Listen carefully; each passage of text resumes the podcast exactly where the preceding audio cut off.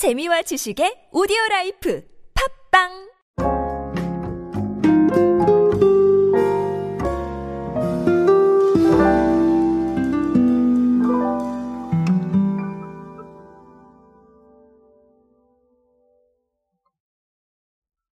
우리의 식문화와 그리고 또 이 밥과 관련된 반찬은 정말 중요한 주제가 아닌가 싶습니다. 사실 맨밥만 드시는 분들은 많지 않으시죠. 저도 이렇게 반찬을 많이 먹는 타입은 아닌데 맨밥만 먹기에는 조금 좀 뭐가 아쉬운 것 같아요. 그렇죠? 너무 당연한 얘기라서 사실 제가 웃음이 나올 정도인데 아, 그렇기 때문에 사실은 이 반찬이라는 건 식문화와 뗄래야 뗄 수가 없고요. 그리고 또 마케팅 방식도 상당히 다양합니다. 자, 최근에 신세계 백화점은요. 구독을 내세웠는데 자, 이 부분 어떻게 돌아가고 있는지 한번 알아보도록 하겠습니다.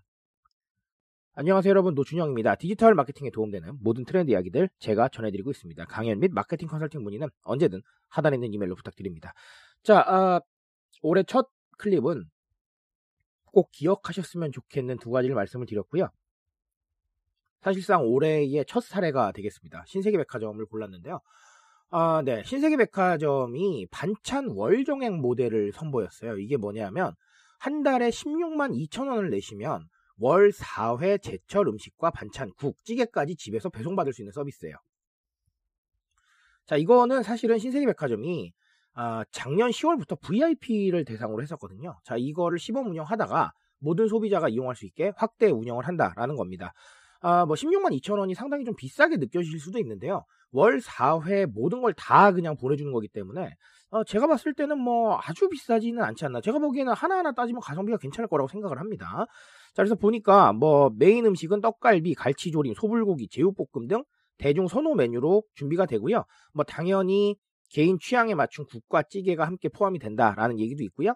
그리고 또 제철 식재료를 이용한 뭐 메인, 국찌개, 반찬 모두 새롭게 구성이 된다라는 겁니다. 그래서 제가 16만 2천 원이면 어, 좀 비싸게 느껴지지만 사실 이게 하나하나 따져보면 어, 가성비가 괜찮을 수도 있겠다라고 말씀을 드린 거예요. 자, 그런데 물론 이 반찬이라는 게 맛에 좀 초점이 맞춰져 있다 보니까 부담스러우실 수도 있잖아요. 그래서 맛보기 서비스도 있습니다. 어, 1회 체험 가격도 있고요. 자, 아, 이렇게 해서 반찬을 좀 확대를 시키고 있다라는 건데요.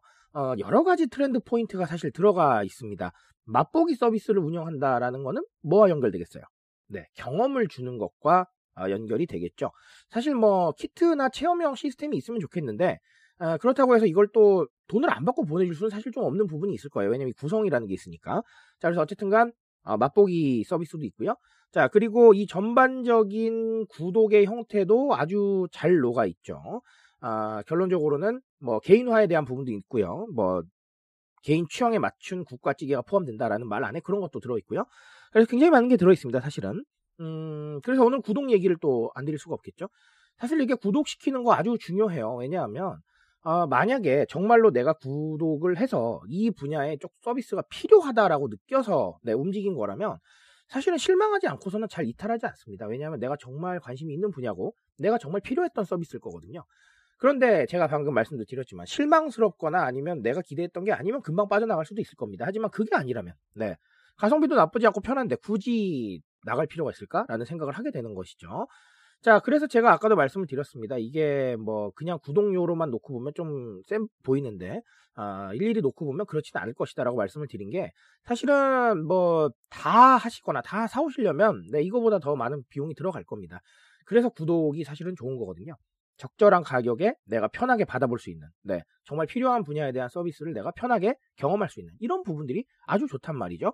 자, 그래서 구독이라는 것 자체를 좀 더 많이 고민을 해보셔야 되고, 아까도 말씀드렸지만 정말 실망하지 않은 이상은 잘 이탈을 안 합니다. 그러니까 어, 결론적으로 봤을 때는 어, 고정적인 소비층이 또 생긴다는 거죠. 그런 부분 때문에 아주 중요하게 받아들이셔도 되겠습니다.